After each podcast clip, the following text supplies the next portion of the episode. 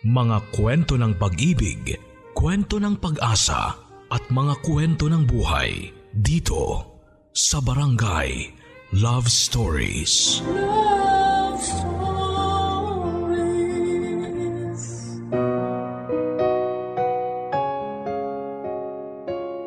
May mga pumapasok sa buhay natin na hindi natin inaakalang magbibigay ng ningning sa buhay natin. May mga taong kakatok sa ating pintuan na sa una ay pag-aalanganan nating pagbuksan.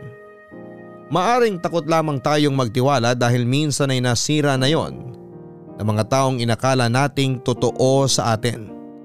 O pwedeng takot lamang dahil baka isang araw ay mawala rin sila nang hindi nagpapaalam. Kabarangay sa tuwing may mga sumusubok na pumasok sa buhay ninyo. Ano ba ang ginagawa ninyo? Pinapatuloy nyo ba sila o hinihintay nyo na lamang na mapagod silang kumatok at tuluyan ang lumayo? Sa bawat intensyon ng isang taong makilala ka, ano ang isasagot mo sa kanila? Sa bawat pagkakataon na gusto kanilang makausap ay handa ka bang magkwento sa iyong mga ganap? Ang kwento natin ngayong araw ay may kinalaman sa takot. Takot na makakilala ng bagong tao sa buhay niya. Kilalanin natin si Mang Pedro ang ating letter sender dito sa mga kwento ng pag-ibig, buhay at pag-asa. Sa nangungunang Barangay Love Stories. Dear Papa Dudut, Porke ba kumatok na, papapasukin mo na? Itago niyo na lamang po ako sa pangalang Pedro 70 years old. Nangyari ang ibabahagi ko sa inyo may sampung taon na ang nakakalipas.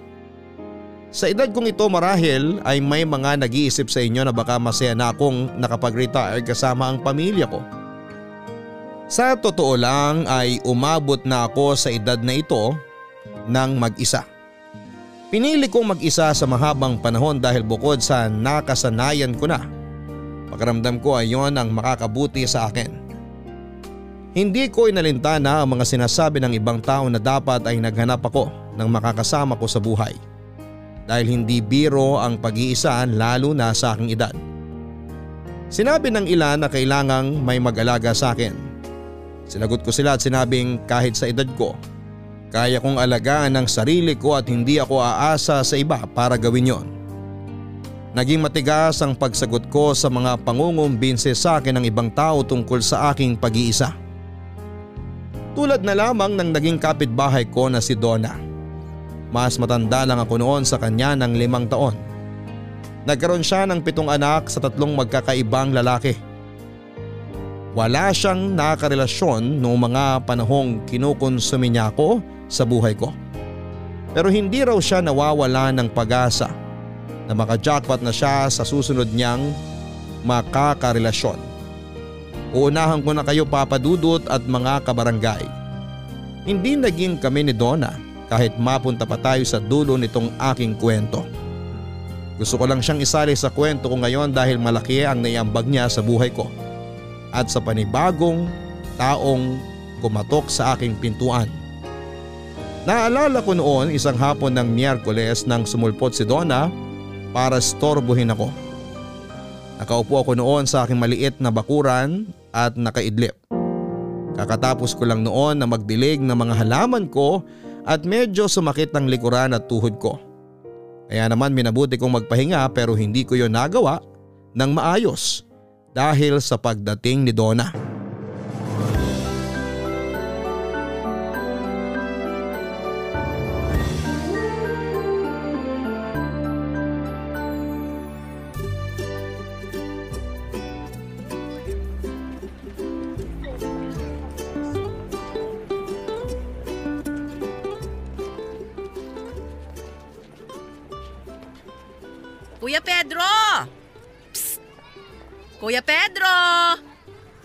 Naman ba, Donna? Nakita mo nagpapahinga ako eh. Ay, akala ko kasi nagpapatan kayo eh. Nagpapatan? Yung ginagawa ng mga kano, yung nagbababad sa araw para medyo umitim. Bakit pa ako magpapaitim eh? Halos kulay-uling na nga ako. Oh, huwag kayong magalit. Nakakagalit kasi ang pangiistorbo mo. Ang sungit nyo talaga Kuya Pedro. Hindi naman nagkakalayong edad natin pero kung makakuya ka eh, kala mo laki na agwat ko sa'yo. Ay, ganun ba? Mukha kasing 20 years ang tanda nyo sa akin eh. eh dahil siguro yan sa dalas ng pagsusungit ninyo. Balita ko ay nakakatanda ang pagsusungit at pagkukunot ng noo. Kaya bawas-bawasan mo yon. Huwag mo nga ako pinakikialaman, Donna. Kung wala ka ibang kailangan, umalis ka na. Kailangan ko ng pahinga ngayon dahil marami na naman akong kailangan gawin sa bahay mamaya. Hindi ka nakakatulong. Ay, may maitutulong ako sa'yo, kuya. O eh, sige, Pedro na nga lang.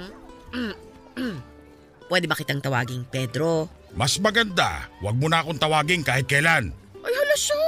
Iba talaga kapag nagkakaedad na at mag-isa pa. Pati ang pag-iisa ko sa buhay eh, papakailaman mo pa talaga ha? Wala ka ba ibang magawa sa buhay mo? Maglinis sa bahay, magpakain ng sandamakmak mong anak. Tapos na lahat yan, kaya marami akong time para pagsabihan ka. Sinabi ko bang pagsabihan mo ako? Bakit? Anak mo ba ako? Naku, ikaw talaga, Pedro. Kung hindi ka lang lalaki, iisipin kong umuurong na ang regla mo. Ang sungit mo kasi. Magsusungit talaga ako sa mga taong walang ibang magawa, kundi usisain at pakailaman ang buhay ko. Ouch ha? Concern lang naman ako sa'yo. Bakit ka magiging concern? May sakit ba ako? Baldado ba ako? May nakatusok bang dextro sa akin? Naku si Pedro talaga. Masungit na, piloso po pa.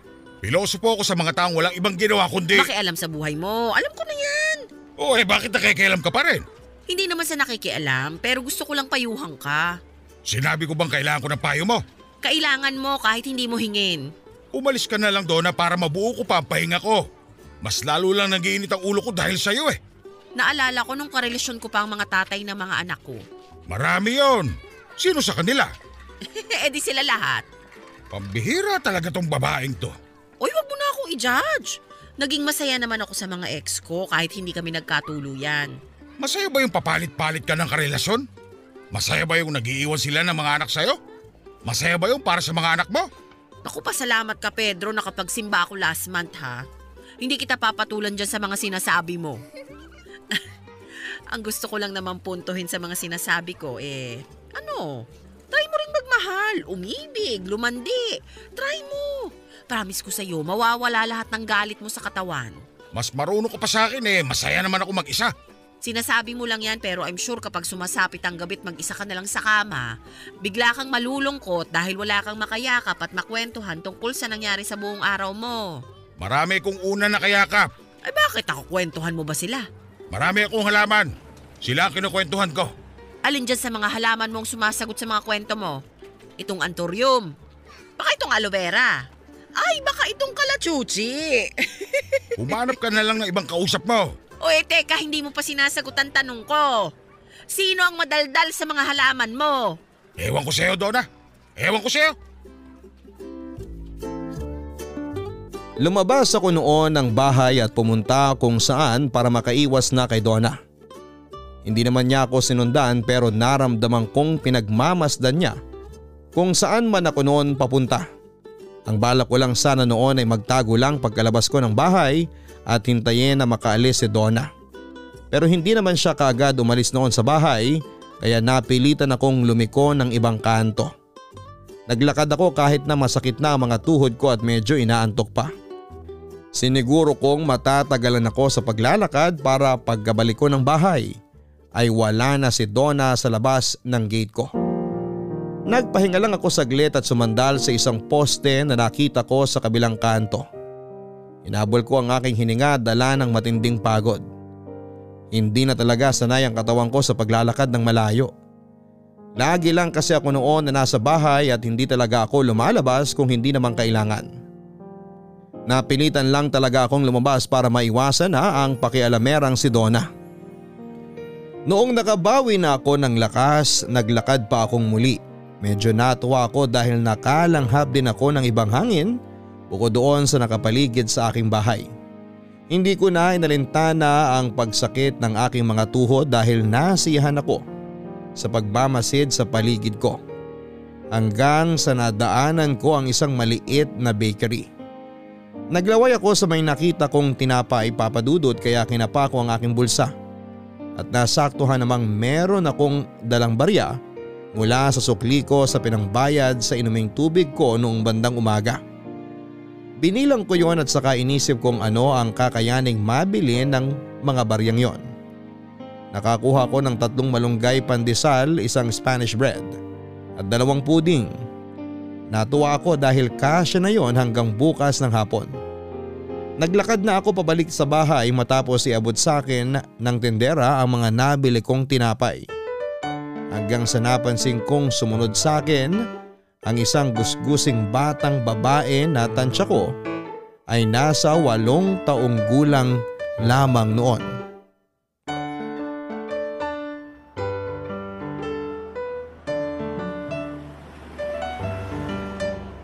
Kanino mo pa ako sinusundan? Anong kailangan mo bata? Hindi po bata ang pangalan ko. Ningning po. Ay, wala akong pakialam sa pangalan mo. Huwag mo na ako susundan ha? Eh bakit po hindi kayo pwedeng sundan? Masama po ba kayong tao? Kasi ang sabi po ng tatay ko dati, huwag sundin ang mga masasamang tao. Iba ang sundin sa sundan. Ang gusto ko, huwag mo kong sundan. Eh ano po ba pinagkaiba nung sundin tsaka sundan? Itanong mo sa tatay mo. Eh wala na po akong tatay. Oh, problema ko ba yon? Sabi niyo kasi itanong ko sa tatay ko eh. Sumagot lang naman po ako. Ay, ang daldal mong bata ka. Yan nga rin po ang sabi ng tatay ko. Ay, umuwi ka na nga sa inyo. Wala na akong lakas para makipag-usap pa sa'yo. Wala po akong uuwian eh. Problema ko ba yon? Sabi niyo po kasi umuwi ako sa bahay namin. Eh sumagot lang naman po ako. Eh pagkapiloso pa rin no, Mingming. Ming-ming po, hindi ming-ming. Hindi naman po ako nagmimiyaw. Mm, Wala akong pakialam sa pangalan mo. Ang gusto ko, sundin mo ang sinasabi ko. hindi po susundan? Nakakaubos ka ng pasensya. Nagtatanong lang naman po eh. Magtanong ka sa ibang tao, wag sa akin. Bakit hindi po pwede sa inyo? Hindi po ba kayo tao? Eto na naman tayo. Uuwi na ako. Huwag mo ako susundan ha? Huwag kayong susundan o huwag kayong susundin? Alin po ba sa dalawa yung gusto nyo? Sundin mo ang sinasabi ko sa'yo. Huwag mo kong sundan. Ang sungit nyo naman po. Eh, kulit mo kasi. Eh makulit po ako pero hindi naman po ako masamang tao. Bakit? May sinabi ba ako na masama ka? Eh kasi po 'di ba, pwede tayong magalit sa mga masasamang tao. Eh bakit kayo nagagalit sa akin? Hindi naman po ako masamang tao. Alam mo, subukan mo maghanap ng pwede mong makausap kasi ayoko makipag-usap sa'yo. Bakit naman po? Ayan na naman. Bakit ayan na naman po? Bata, Ningning po. Ningning, bibigyan kita ng isang pandesal. Talaga po? Salamat po! Kasi kanina pa po ako nagugutom eh. Kapag nagugutom ka ba eh, nagiging palatanong ka. Hindi naman po. Marami lang po akong tanong kasi marami po akong gustong maintindihan. Hindi lahat ng bagay kailangan mo maintindihan. Kailangan mo lang tanggapin na ganun talaga yon. Po? Ay, kunin mo na lang tong pandesal at umalis ka na ha? Sige po. Huwag mo ako susundan. Pero susundin ko po kayo? Oo, Pag susundin ko po ang sinabi nyo na huwag kayong susundan po, hindi na ba kayo magsusungit?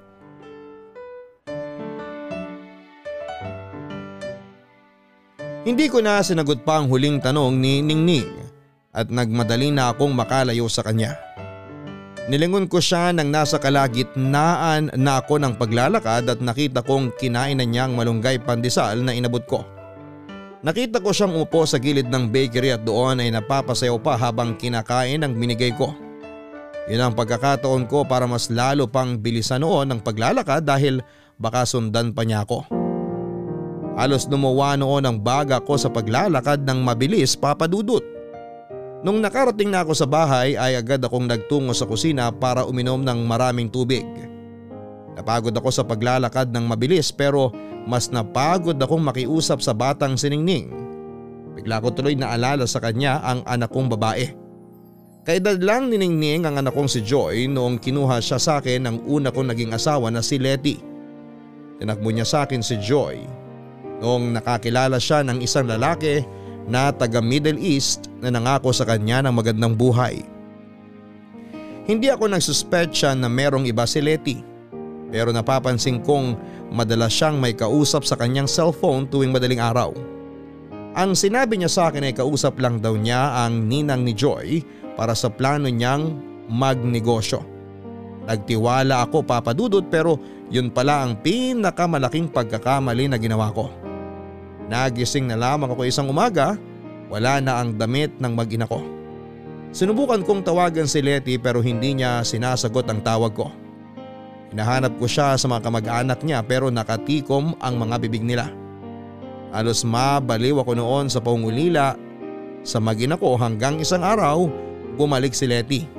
Natuwa ako dahil akala ko ay makukompleto na kami pero meron lang siyang pinapirmahan sa akin para legal nang maitawid sa ibang bansa ang anak naming si Joy. Hindi ako pumayag noon sa gusto ni Letty at sinikap ko pa siyang kumbinsihin na manatili na lamang sa piling ko. Pero sinabi niya sa akin na hindi na siya masaya at nakahanap na siya ng pagmamahal sa iba. Wala akong nagawa sa gusto ni Letty. Kaya pinaglaban ko na lamang na makasama ang anak naming si Joy. Sinabi kong iwan na lamang niya sa akin si Joy kung balak niyang sumama sa iba pero nagmatiga si Letty. Sinabi niyang para rin kay Joy ang ginagawa niya. Hindi ko maintindihan noon si Letty hanggang sa sinabi niyang taga Middle East na karelasyon niya ang tatayong ama ni Joy para mabigyan siya ng magandang kinabukasan. Kinumbinsi niya akong mayaman ang lalaking yon at kaya niyang ibigay ang mga bagay na hindi ko kayang ibigay kay Joy. Pinamukha sa akin ni Letty lahat ng kakulangan ko pagdating sa pera para lamang mapapayag ako. Napapayag nga ako noon papadudot, pinermahan ko ang papeles na nilatag ni Letty. Hindi na ako nakapag-isip noon dahil gusto kong mabigyan ng mas magandang buhay ang anak kong si Joy. Nung nakalis na si Letty ay saka ko na-realize ang kamali ang ginawa ko. Nabigla lang ako sa pagpirma pero noong natauhan na ako ay wala na akong magawa. Yun ang huling beses na nakita ko si Letty. Wala na rin ako naging balita sa kanila ni Joy mula noon. Barangay Love Stories. Barangay Love Stories. Sa paglipas ng mga araw ay nakaramdam ako ng lungkot dahil naalala ko ang anak kong si Joy. Sinisi ko si Ningning dahil doon papadudot. Sinubukan ko na kasing tanggalin sa alaala ko ang anak kong si Joy dahil nasasaktan lamang ako kapag naaalala ko siya. Nagkulong akong muli sa kwarto ko dahil nawalan ako ng gana na asikasuhin muli ang sarili ko. Saka lang ako lumalabas noon kapag hindi ko na makayanan pa ang labis na gutom. Napabayaan ko na rin ang mga alaga kong halaman pero naririnig kong may mga nagpubuhos ng tubig doon. Sinilip ko mula sa bintana at nakita ko si Donna. Nakita niyang nakasilip ako kaya naman kumaway siya. Agad kong sinara ang bintana ko at saka nagbalik sa pagkakahiga. Inayaan ko na lamang si Donna sa ginawa niya sa mga halaman ko dahil wala akong lakas noon para makipagdiskusyon sa kanya. Kahit aminado akong nag-aalala ako noon sa mga halaman ko ay hindi ko pa rin kinaya ng katawang kong manumbalik ang sigla at gana ko sa pag-asikaso sa mga yon. Natapos lamang ang pagmumukmuk ko noong dumaan ang nag-aabot ng mga bill ko sa kuryente at tubig.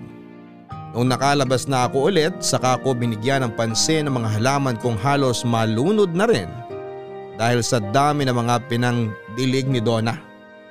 Napailing na lamang ako at saka kinuha ang mga kailangan ko para ayusin ang mga halaman ko. Na-enjoy kong pag-aayos ng mga halaman kaya hindi ko na napansin na may nakatingin na sa akin habang ginagawa ang trabaho ko. Noong tumayo ako para kumuha ng dagdag na lupa sa kabilang side ng bakuran ko ay nakita ko si Ningning. Parehas pa rin ang suot niya noon. Ilaw na oversized t-shirt ng mukhang bestida niya yon dahil lumagpas na hanggang sa sakong niya. Madungis pa rin si Ningning noon at walang sapin ang mga paa niya. Napailing na lamang ako dahil alam kong mangungulit na naman siya. Nangyari nga ang iniisip ko. Nagsimula na naman siyang makipag-usap sa akin papadudot. Magandang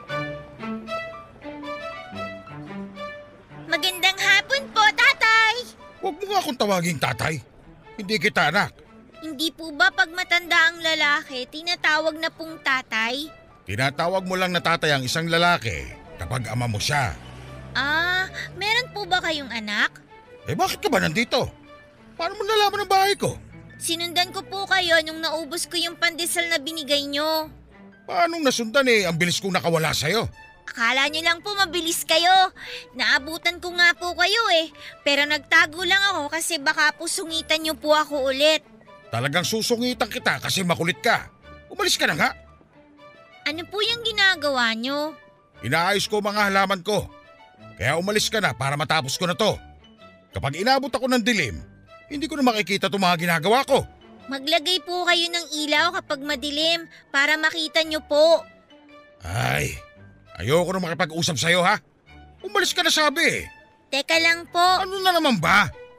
Itatanong mo na naman ba kung anong pinagkaiba ng sundin at sundan? Ibabalik ko lang po sa inyo ang malunggay pandesal na binigay nyo. Paano mong ibabalik eh naubos mo na nga? Pinagloloko mo ba ako? Hindi po. Bumili po ako. Andito nga po sa bulsa ko eh. Ito po. oh. Kainin mo na lang yan para mabawasan ang kadaldalan mo. Ibabalik ko lang po sa inyo tong pandesal. Hindi ibabalik, ibibigay. Pag ibabalik, ibig sabihin, hiniram lang. Bakit? Yun bang eksaktong pandesal na binigay ko sa nung nakaraan ang ibabalik mo? Hindi naman, di ba? Ibang pandesal na yan, di ba? Naiintindihan mo ba? Hindi po. Ay, ang hirap mong kausap. Kayo nga po ang mahirap kausap eh. Gusto ko lang naman pong ibalik tong pandesal sa inyo. Wala ka na ngang ibabalik kasi naubos mo na yung pandesal na binigay ko sa'yo dati. Ibang pandesal na yung hawak mo. Parehas po kasi ng sukat, kulay, amoy at lambot ng pandesal na binigay nyo tong pandesal na nabili ko. Pero magkaiba pa rin yon. Natagalan po ako sa pagpili ng pandesal na katulad nung inabot ninyo. Tiningnan ko pong mabuti kung alin din yung kaparehas ng pandesal na binigay nyo eh. Wala ka nang mahahanap na katulad ng pandesal na binigay ko sa'yo dahil nag-iisa lang yon at naubos mo na. Kaya nga wala ka nang maibabalik sa akin, di ba? Naintindihan mo na. Hindi pa rin po. Basta po ang alam ko, sabi ng tatay ko dati, kapag may ginawa siyang mabuti ang isang tao, ibabalik mo po yun sa kanya. Mali ang pagkakaintindi mo sa sinabi sa'yo ng tatay mo. Mali po ba? Hindi niya po kasi pinaliwanag sa akin ng mabuti eh. Kasi, kasi po nasa langit na po siya.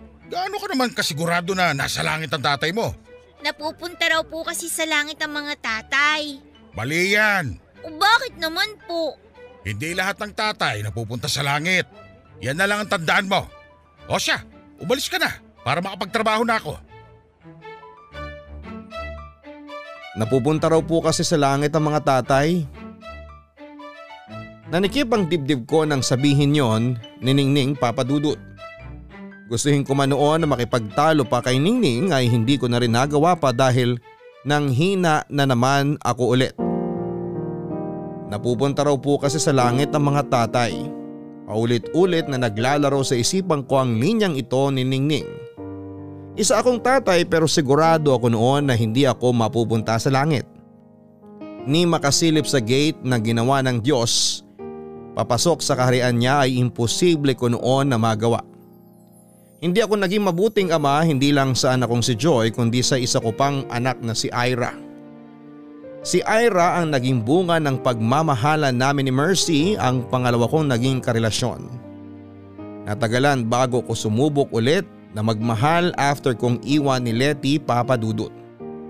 Noong nakilala ko si Mercy ay sinubukan ko siyang iwasan dala ng takot na baka mawala rin siya tulad ni na Letty at Joy.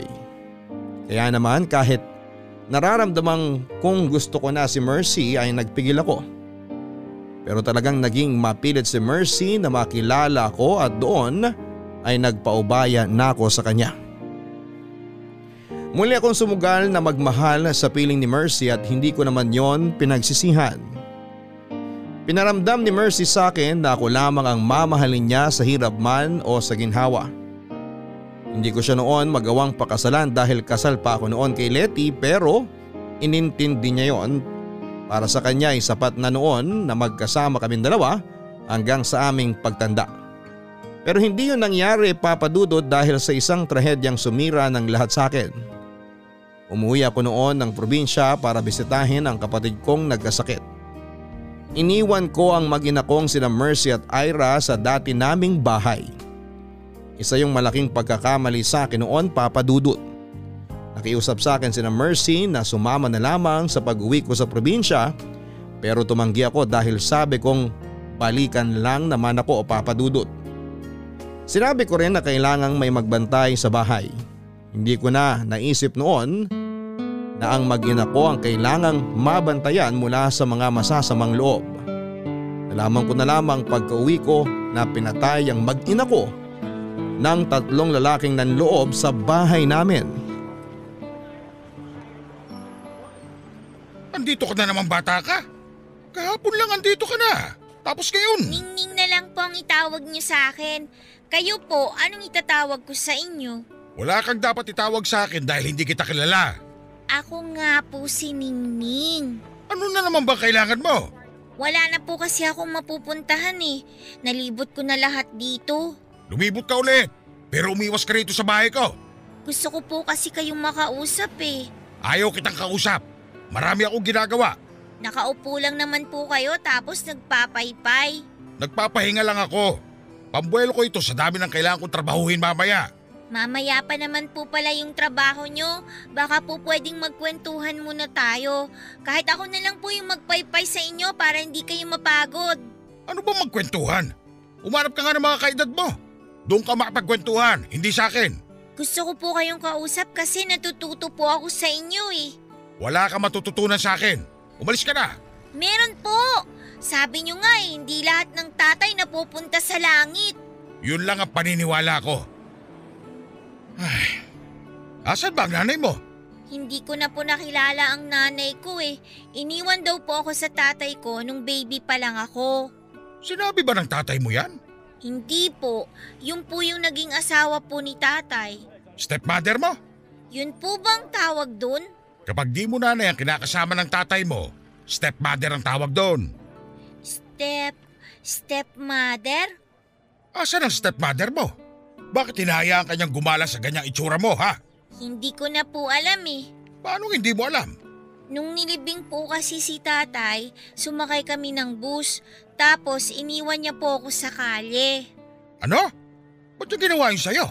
Eh sabi po kasi niya, para raw po akong pusang kalye. Mabubuhay daw po kahit mag-isa ko lang.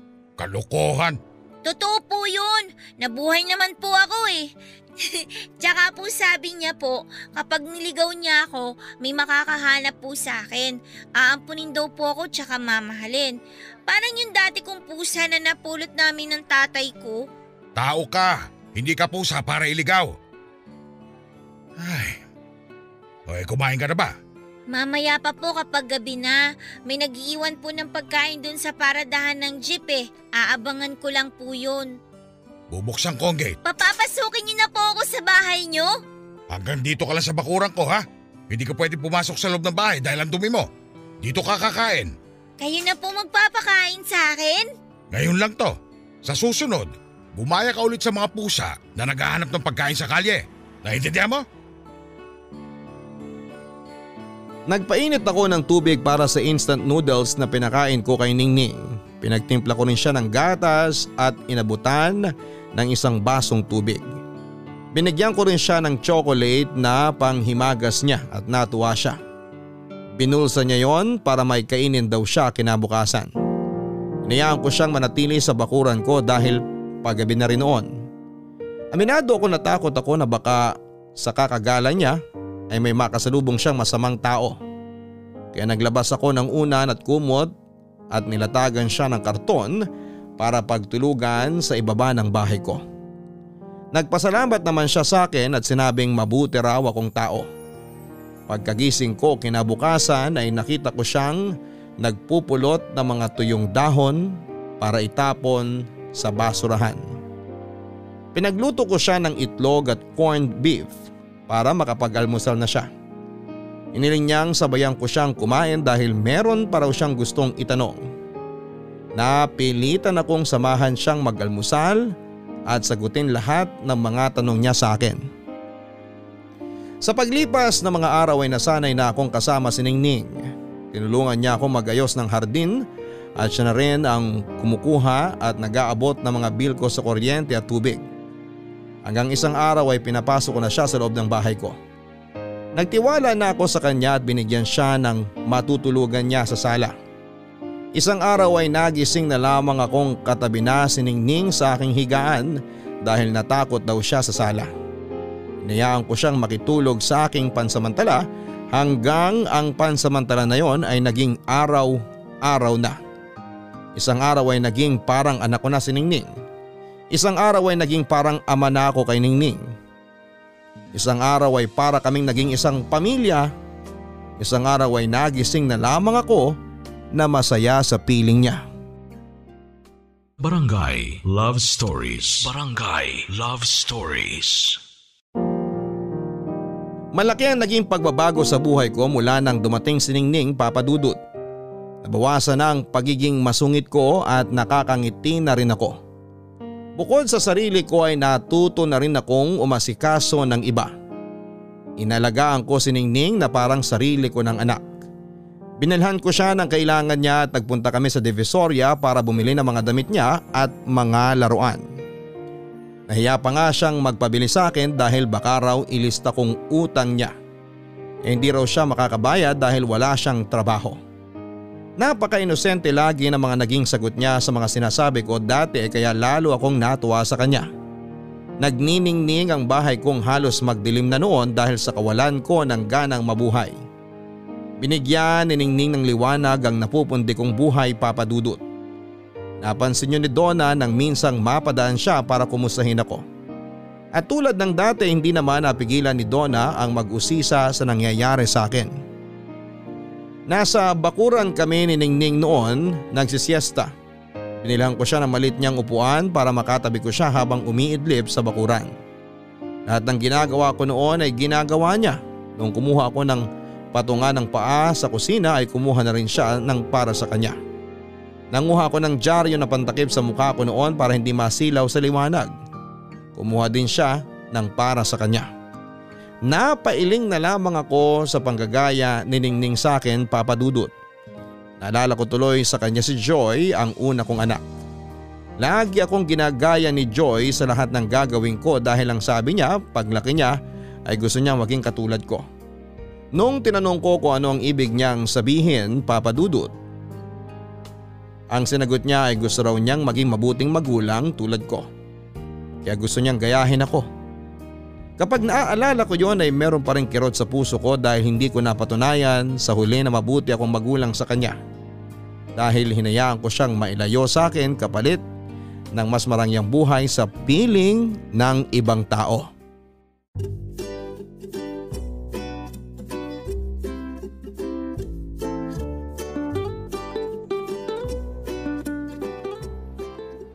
May dyaryo sa mukha ninyo? Ano kayo, mga tinapa? Pabili nga. Andito ka na naman ba para mambwisit, Donna? Ako po si Ningning, Ate Donna. Aba, ay hindi ka naman nagsasabi, Pedro. Meron ka na palang anak. Kailan mo siya inire, ha? Hindi ko siya anak. Eh ano, halaman mo. Nadampot ko lang dyan sa labas. Nadampot? Ano, pusa lang? Yun nga po ako, pusang ligaw. Meow, meow. Hoy, Pedro! Ikaw ba talaga yan? Okay, bakit? Tumatawa ka na? Kailan mo pa natutunan yan, ha? Umalis ka na nga, Donna. Istorbo ka talaga sa pahinga. Isang tawa pa nga dyan. Ang sarap sa ears. Tumigil ka na sabi. Lagi naman pong tumatawa si Pedro. Oy, bata! Ningning pong pangalan ko. O siya, Ningning, hindi dapat Pedro lang ang tawag mo sa kanya. Eh yun daw dapat ang itawag ko sa kanya eh. Hindi po ba Pedro? Ako ang nagsabi. Baguhin mo naman, Pedro. Pwede namang tito, kuya, o kaya tatay. Hindi ko siya kaano-ano para tawagin ako ng ganyan. Ayos na yung Pedro. Gusto niyo po bang pumasok dito, Ate Donna? Gusto ko sana kung papayag si Pedro. Ako na po magbubukas ng gate. Ningning, huwag mo siya pagbuksan. Bakit naman po? Hindi ako nagpapapasok ng di ka kilala. Eh bakit niyo po siya kinakausap kung hindi niyo po siya kilala? Oo nga naman, Pedro. Saka alam niyo po yung pangalan niya eh. Eh di kilala niyo nga. Ningning 1, Pedro, 0. Hoy Donna, ano ba? Ito na nga, aalis na. nice to meet you, Ningning. Huwag po muna kayo umalis. Samahan niyo po kami ni Pedro. Magluluto kami ng champurado pang merienda. Ay, paborito ko ang champurado. Sige, game ako dyan. Aabutan na lang kita ng champurado, Donna. Basta umalis ka na lang ngayon. Naririndi ako sa boses mo eh.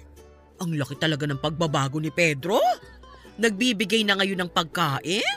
Samantalang dati, kahit yung panis na pagkain mo, ipagdadamot mo pa. Tapos Ay, ngayon, tumigil ka na nga, Donna. o sige na nga, baka biglang bawiin pa yung champuradong ibibigay mo. Oy, Ningning ha, narinig mo ang sinabi ng tatay Pedro mo. Hindi ako ang tatay niya. Ako na pong bahala sa champurado niyo, Ate Donna. Lalagyan ko po ng maraming gatas bago ko iabot sa inyo. Ay, paborito na kita, Ningning. Paboritong paborito. Nainis ako kay Donna dahil napansin niyang lumalambot na ako papadudot. Hindi naman yon maintindihan noon ni Ningning. Kahit na nagsusungit ako dati kay Ningning ay wala siyang ibang makita kundi ang minsang kabutihan na ipinakita ko sa kanya. Yung time na inabutan ko siya ng malunggay pandesal. Yun ang tumatak sa kanya kaya kahit na anong pagsusungit at pagtataboy ko sa kanya noon ay wala siyang ibang iniisip kundi mabuti akong tao. Kaya tuloy ay napanindigan ko nang maging mabuti para kay Ningning.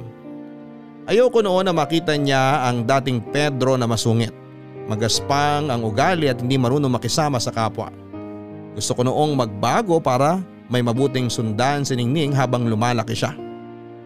Aminado akong nahirapan ako noong una na magbago sa nakasanayan kong ugali at buhay. Pero malaki ang tulong ni Ningning para sa pagbabagong gusto ko. Naging inspirasyon ko siya sa buhay para pagbutihin ko ang sarili ko. Muli kong naalala si Ningning sa isa ko namang anak na si Ira. Si Ira ang naging dahilan ko noon para pagbutihin ang sarili ko dahil kapalit noon ang magandang buhay sa anak ko. Nagpakahirap akong pumasok sa mga trabaho para lamang makaipon ako noon para sa kinabukasan ni Ira. Alam ko kasi noon na naging issue sa una kong asawa na si Letty na hindi ko maibigay ang magandang kinabukasan sa anak kong si Joy dahil maliit lang ang kinikita ko noon. Kaya naman sinubsob ko ang sarili ko sa pagtatrabaho nang maging anak ko na si Ira.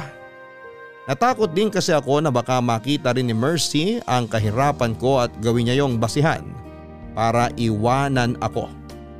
Alam kong sinabi na niya na hindi importante kung may pera ako o wala pero alam kong darating ang panahon na magiging issue sa amin ang pera tulad ng nangyari sa amin ni Letty. Kaya bago pa man kami umabot ni Mercy sa ganon ay sinigurado kong magkakaroon ako ng maraming pera para mabuhay ko silang mag-ina. Nagkapera naman ako papadudot pero nawala pa rin sina Mercy at Ira sa akin. Nawala sila dahil sa mga taong halangang kaluluwang nanlimas ng mga pinaghirapan kong ipunin para sa mag-ina ko.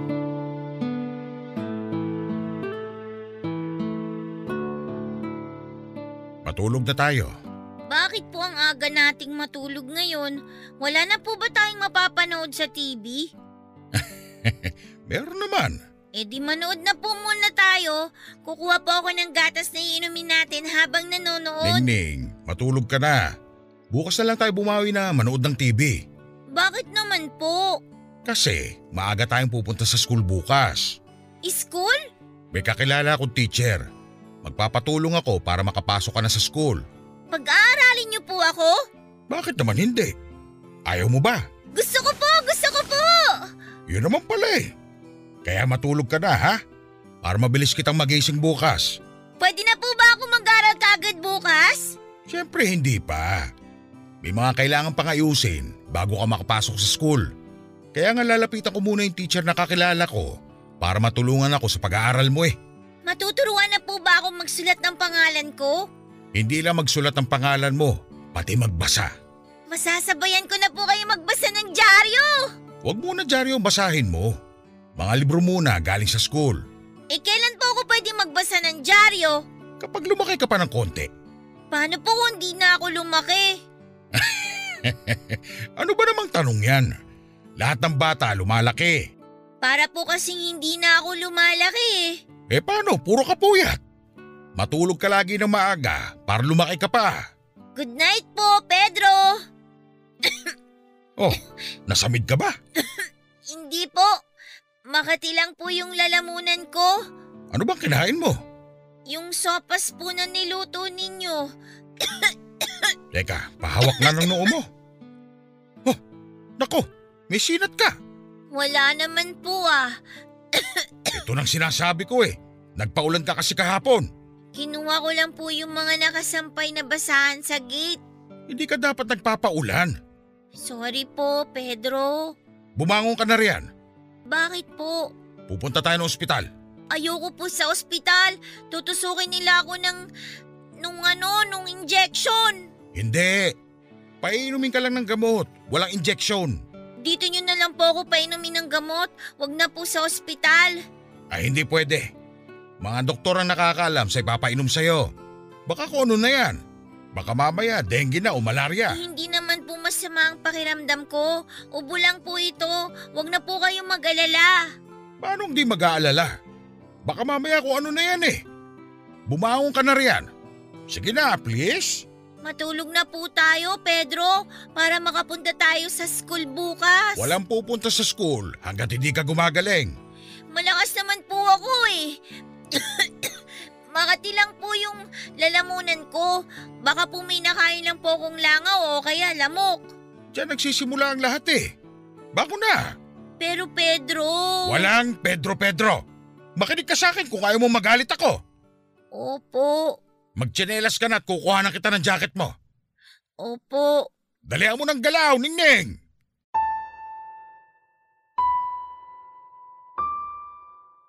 Hindi ko sinasadyang masigawan noon si Ningning pero natakot lamang ako sa sinat niya. Agad ko siyang dinala sa ospital para magpatingin. Wala na akong pakialam noon kung magkano ang gagastusin ko. Ang importante sa akin ay gumaling si Ningning at walang mangyaring hindi maganda sa kanya. Nang nasa ospital na kami ay doon ko nalaman na sinat lang talaga at walang kahit na anong problema sa kanya papadudot. Ako pa yung namilit sa nurse na i-check siyang mabuti. Nagpresenta rin ako magbayad ng doble kung kailangan masigurado lamang na totoong ligtas si Ningning. Pinakalma ako ng nurse at sinabing wala akong dapat na ipag-alala dahil walang kahit anong problema sa kalusugan si Ningning. Talagang sinat lang daw yon at normal lang sa mga bata at hindi pa rin ako napanatag pero noong initahan ako ni Ningning ay nawala ang lahat ng takot ko. Nakahinga ako ng maayos at hindi ko na inisip pa na may problema sa kanya. Umalis na rin kami sa ospital at agad nang umuwi noon sa bahay para maituloy ang pahinga ni Ningning. Nalungkot siya noong sinabi kong hindi muna kami pupunta sa school para makabawi siya ng lakas. Nangako naman ako sa kanya na oras na gumaling siya ay pupunta kami kaagad sa school para makapag-aral siya. Napraning ako papadudot dahil sa kalagayan ni Ningning ay bigla ko naalala noong mga bata pa lamang kami noong isang kapatid ko. Namatay ang bunso kong kapatid noong 12 years old pa lamang ako noon. Baby pa noon ang kapatid ko at pinagkatiwala siya sa akin ng mga magulang ko dahil kailangan nilang puntahan ang isa kong kapatid sa school dahil napaaway sa klase niya. Wala naman naging problema sa pagbabantay ng kapatid ko.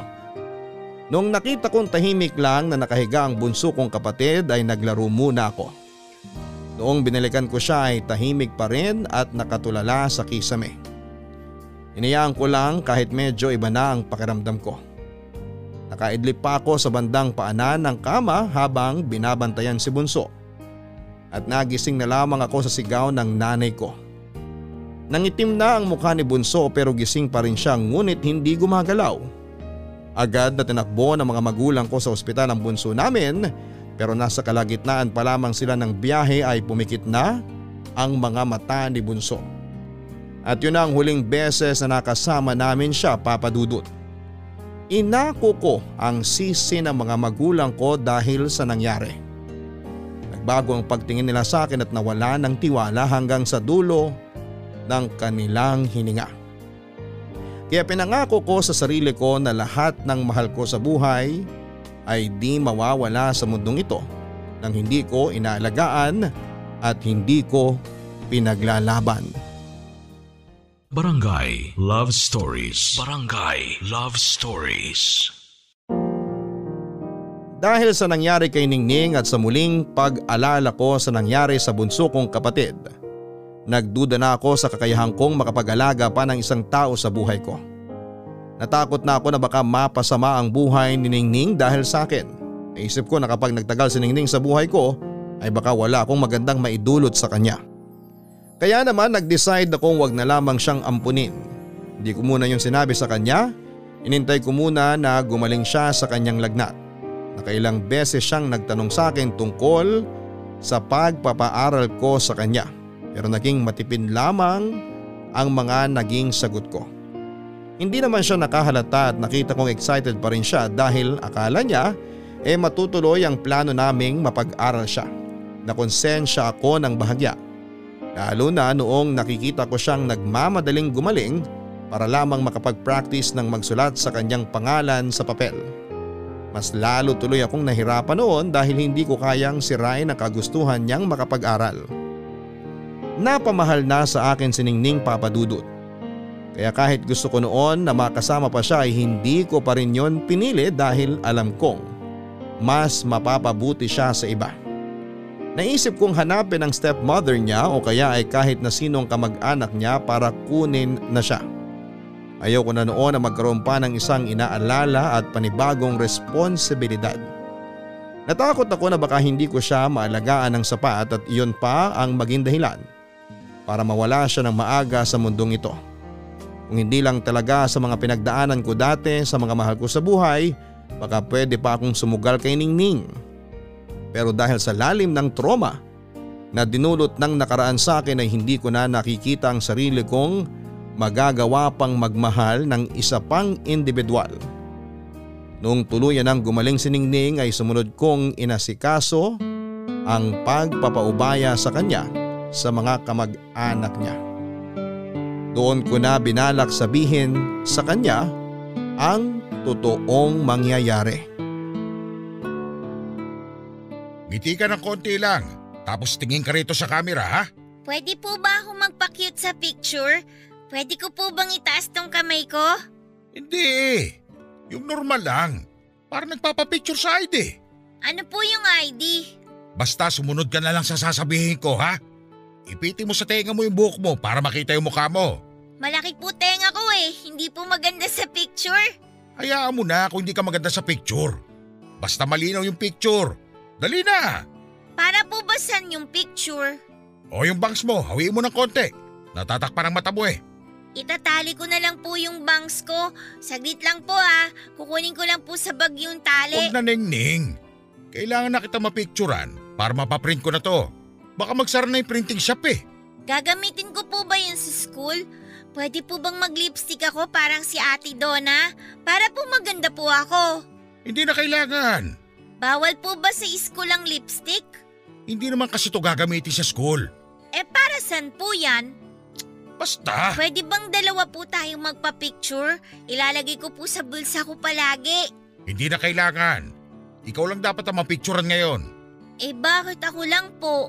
Ang dami mo namang tanong ningning eh. Gusto ko lang naman pong malaman. Ah, gusto mo malaman? O sige.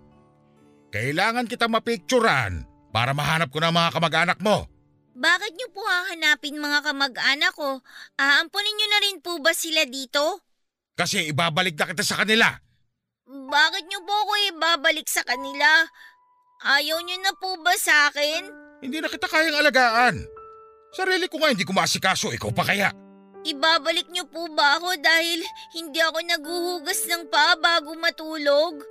O dahil po ba laging baliktad ang tsinelas ko? Hindi yun ang dahilan. Uubusin ko na po yung gulay na pinapakain niyo sa akin. Inom na rin po ako palagi ng maraming tubig. Kailangan mo na nga bumalik sa totoo mong pamilya. Ayaw niyo na po ba ako maging pamilya niyo? Ay, bata ka pa. Hindi mo maiintindihan. Pag lumaki ka na, mauunawa mo tong ginagawa ko para sa'yo. Pag matutulog po ako sa hapon. Lalaki na po ako agad, di ba? Hintayin niyo na lang po ako lumaki. Hindi ka pwedeng lumaki sa poder ko. Ay, Ningning. Gusto ko mang ipaliwanag sa'yo lahat, pero hindi mo talaga maiintindihan. Kapag nag-school po ako, Pedro, maiintindihan na po kita. Kasi sabi ni Ate Donna, magigising daw yung utak ko sa school. Tatalino daw po ako. Yung totoong pamilya mo na lang magpapaaral sa'yo. Eh pero... Ningning naman! Ang tigas talaga ng ulo mo! Ngayon nagsisisi na ako bakit pa kita pinapasok dito sa bahay ko eh. Sakit ka lang ng ulo! Pedro! Umayos ka na ng tayo para mapicturean na kita. Para matapos na to. Dali mo! Pedro! Ano? Ayaw niyo na ba akong maging anak?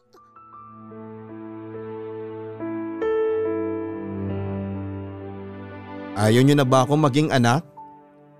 Para akong sinaksak sa tinanong ni Ningning sa akin, Papa Dudut.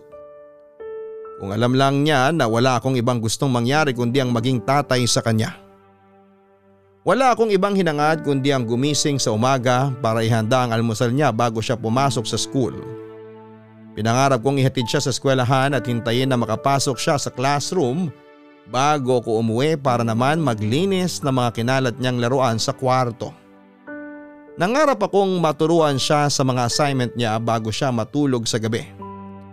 Marami ako naging pangarap para sa kanya pero alam kong hindi ko yon pwedeng makamit dahil hindi ako ang taong dapat na mag-alaga sa kanya. Nadurog ako habang iniisip na ang ibang tao ang magluluto ng almusal niya. Ibang tao ang maghahatid sa kanya sa school at ibang tao ang tutulong sa mga assignments niya. Nakakadurog pero yon ang realidad na kailangan ko noon na tanggapin. Na-realize kong hindi ko kayang maging ama para kay Ningning dahil hindi pa ako buo at marami pa akong kailangang ayusin sa sarili ko. Papadudot gustuhin ko man noon na ariin siya bilang sarili kong anak ay hindi ko yon magawa dahil hindi pa ako naghihilom sa nakaraan. Ayokong ang mga naging sugat ko sa nakaraan ang maging dahilan para hindi ko siya mabigyan ng magandang kinabukasan na dapat ay para sa kanya. Mahirap man pero tinuloy ko ang paghahanap sa mga kamag-anak ni Ningning. Kung saan saan ako napunta para lamang maihatid na sa kanila si Ningning pero nabigo ako. Pinaskil ko na rin ang ibang larawan ni Ningning pero wala ni isa ang tumawag sa akin para kunin siya papadudot. Nakulitan na mga pulis sa akin dahil sa pabalik-balik ko sa kanila. Nahiya na rin ako at hindi na umulit pang magtanong sa kanila at lumipas ang mahigit tatlong buwan pero wala akong naging balita sa ginawa kong paghahanap sa mga kamag-anak ni Ningning. Nalungkot ako at tinanggap na marahil ay wala nang ibang gustong kumupkop kay Ningning kaya nga siguro siya iniligaw na parang pusa ng kanyang stepmother. Kaya naman pinapunta ko si Donna sa bahay para humingi ng pabor.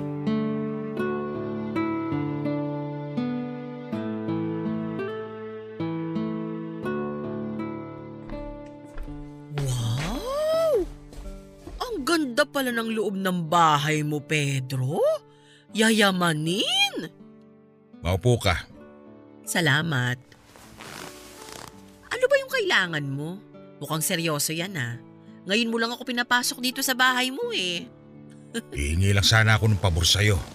Naku, parang hindi ako pwedeng tumanggi sa iyo ah.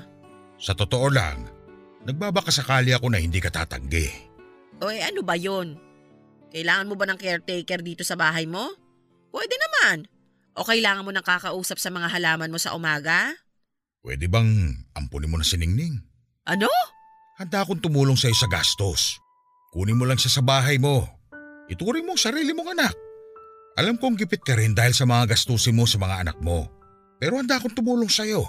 Eh kung ikaw din naman ang gagastos para kay Ningning, bakit di na lang siya pumirmi rito sa bahay mo? Bakit kailangang ilipat pa sa akin? Hindi ko na siya kayang alagaan. Paano bang hindi mo kayang alagaan? Eh mula nung inampun mo siya, nagkalaman na ang mga pisngi niya. Hindi na siya gusgusin at hindi na rin siya amoy isda.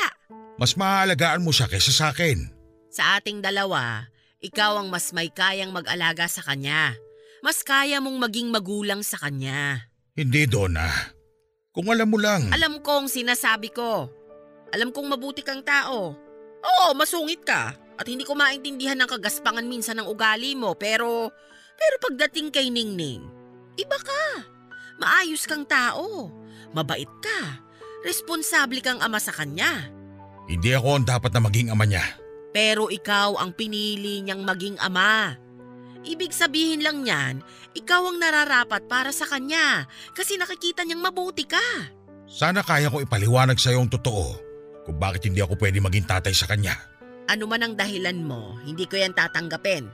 Dahil isa lang ang nakikita ko ngayon, mabuti kang ama. Sigurado akong ganun din ang nakikita sa'yo ni Ningning. Hindi mo kasi maintindihan. Anong hindi ko maintindihan? Yung pagbabago mo mula nung dumating si Ningning? Yung pag-aliwalas ng mukha mo mula nung pinatuloy mo siya rito sa bahay mo? Halos hindi na nga kita makilala, Pedro. Dahil nasanay ako sa kasungitan at pag-iisa mo. Pero napakaganda ng pagbabago mo. Kung mawawala si Ningning, babalik ka lang sa dati. Didilim na ulit yung pagmumukha mo. At ano namang masama kung bumalik ako sa dati? Di naman nakakagambala sa iyo ang dating ako ah. Ano naman ngayon kung maging masungit at bumalik ako sa pag-iisa? Magiging sagabal ba yun sa buhay mo? Hindi, pero alam kong makakasira yun sa'yo. Alam kong masaya ka na sa lagay mo ngayon. Alam kong gusto mo rin ang pagbabago mo. Hindi mo lang matanggap na merong isang taong nagpabago sa'yo. Hindi mo lang matanggap na siningning yon. Hindi ito tungkol sa pagbabago ko, Donna. Tungkol ito kay Ningning. Hindi ko siya pwedeng alagaan. Hindi siya pwede rito sa bahay. Hindi siya pwede sa akin. Nagawa mo na siyang alagaan at buhayin. Ano ba naman yung ipagpatuloy mo pa? Kailangan ka niya, Pedro.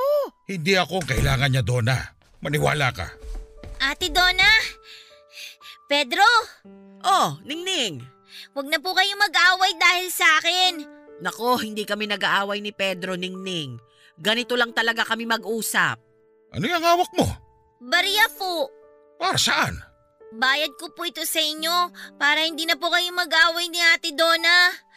Kasi po, yung tatay ko, tapos yung asawa niya po, lagi po sila nag-aaway dahil sa akin. Wala na raw po silang pera kasi lagi po ako nagkakasakit. Lagi nagagalit yung asawa ni tatay sa akin kasi magastos daw po akong alagaan. Kaya magbabayad na lang po ako sa inyo. Ay naku Ningning, hindi mo kailangang magbayad. Ano ba naman yan? Pedro, ano ba ito? Hindi kita pagbabayarin sa mga nagastos ko sa'yo. Kaya lang, kaya lang, Ningning, hindi na kita pwedeng alagaan kasi, kasi hindi ko kaya. Si Donna, si Donna kung papayag siya eh, sa kanya ka na. Siya na mag-aalaga sa'yo. Siya na yung magpapasok sa'yo sa school. Di ba gusto mo mag-school? Bakit hindi na lang po kayo? Kayo na lang ang mag-alaga sa akin. Kayo na lang po yung maghatid sa akin sa school. Wala na po ba kayong pera? Kasi pwede naman po akong humingi ng pera ulit sa labas para po pang school ko. Tapos po, hindi na ako magiging matakaw para hindi na po kayo bibili ng bibili ng pagkain ko. Ningning, ah, hindi problema ang pera sa akin. Kaya kitang bilhan ng maraming pagkain na gusto mo. Pero, pero kasi, Pero ayaw niyo po sa akin? hindi sa ganon. Sasama na lang po ako kay Ate Donna. Huwag niyo na lang po akong ililigaw kasi nakakatakot po sa labas eh. Lalo po sa gabi kapag po marami ng sasakyan. Tapos hahabulin pa ng mga malalaking aso. Huwag niyo po akong iligaw kung ayaw niyo po sa akin. Sasama na lang po ako kay Ate Donna. Ay sige Pedro, kukunin ko na si Ningning kung talagang buo na ang loob mo na ibigay siya sa akin. Kung talagang kaya mong matulog ulit mag-isa, kumising mag-isa, kung talagang disidido ka nang bumalik sa dati mong nakasanayan, eh di sige. Ay, Ningning, asa na mga gamit mo? Nasa kwarto po. Nakalagay na po sa karton. Ay halika, kunin na natin. Opo. Salamat po sa pag-aalaga sa akin, Pedro. Salamat po kasi ginagamot niyo yung mga sugat ko. Salamat din po kasi pinapakain niyo po ako tsaka kinukumutan niyo po kapag malamig. Sige na, Ningning. Tulungan mo na si Ate Donna mo sa mga gamit mo. Yayakap lang po ako sa inyo para po magpasalamat. Salamat po, Tatay Pedro!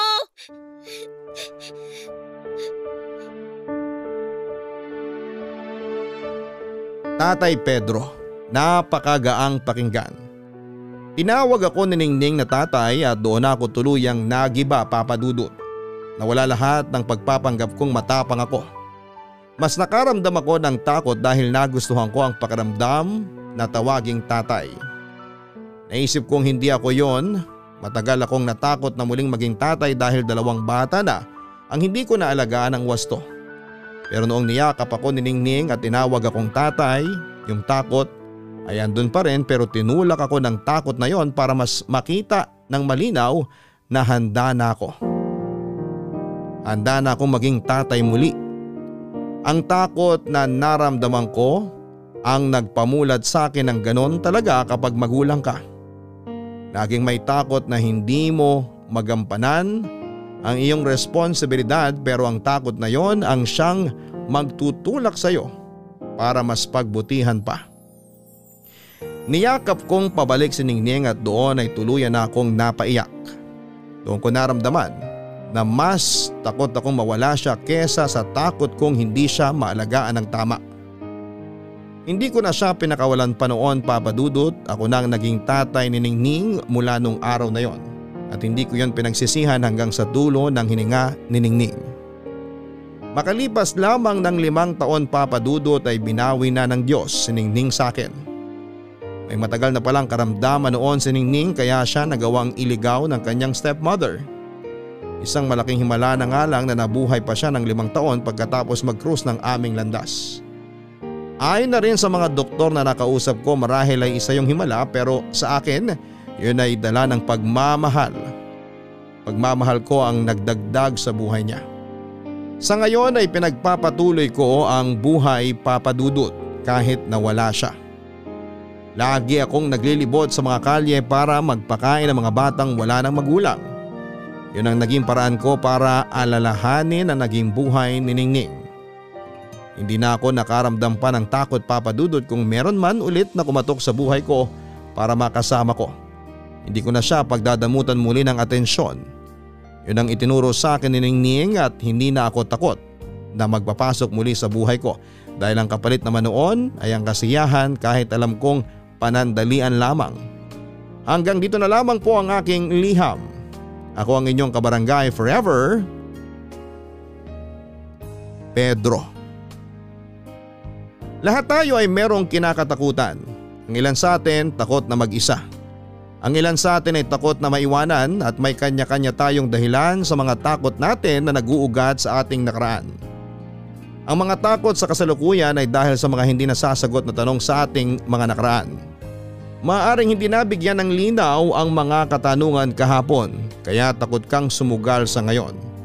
Kung sakali mang ganito ang iyong pakiramdam ay hindi ka nag-iisa Panigurado akong meron kang kasama. Hindi lang ikaw ang takot, hindi lang ikaw ang tumatakbo sa iyong nakaraan. Marami kayo. Marami tayo. Hindi nakakahiyang ilantad sa iba ang totoong dahilan ng iyong mga takot. Kailangan mo lang ng mga taong makakaunawa at mga taong handang magpasensya. Normal na ikay matakot, huwag kang mag-alala.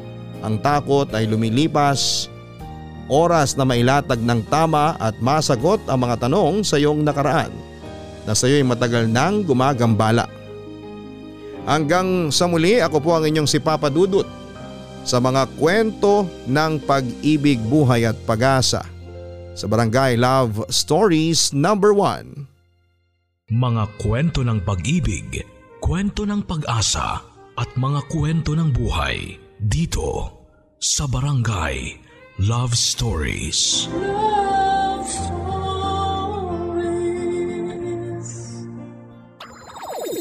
Nagustuhan ng iyong napakinggan? Ituloy yan via live stream sa www.gmanetwork.com/radio.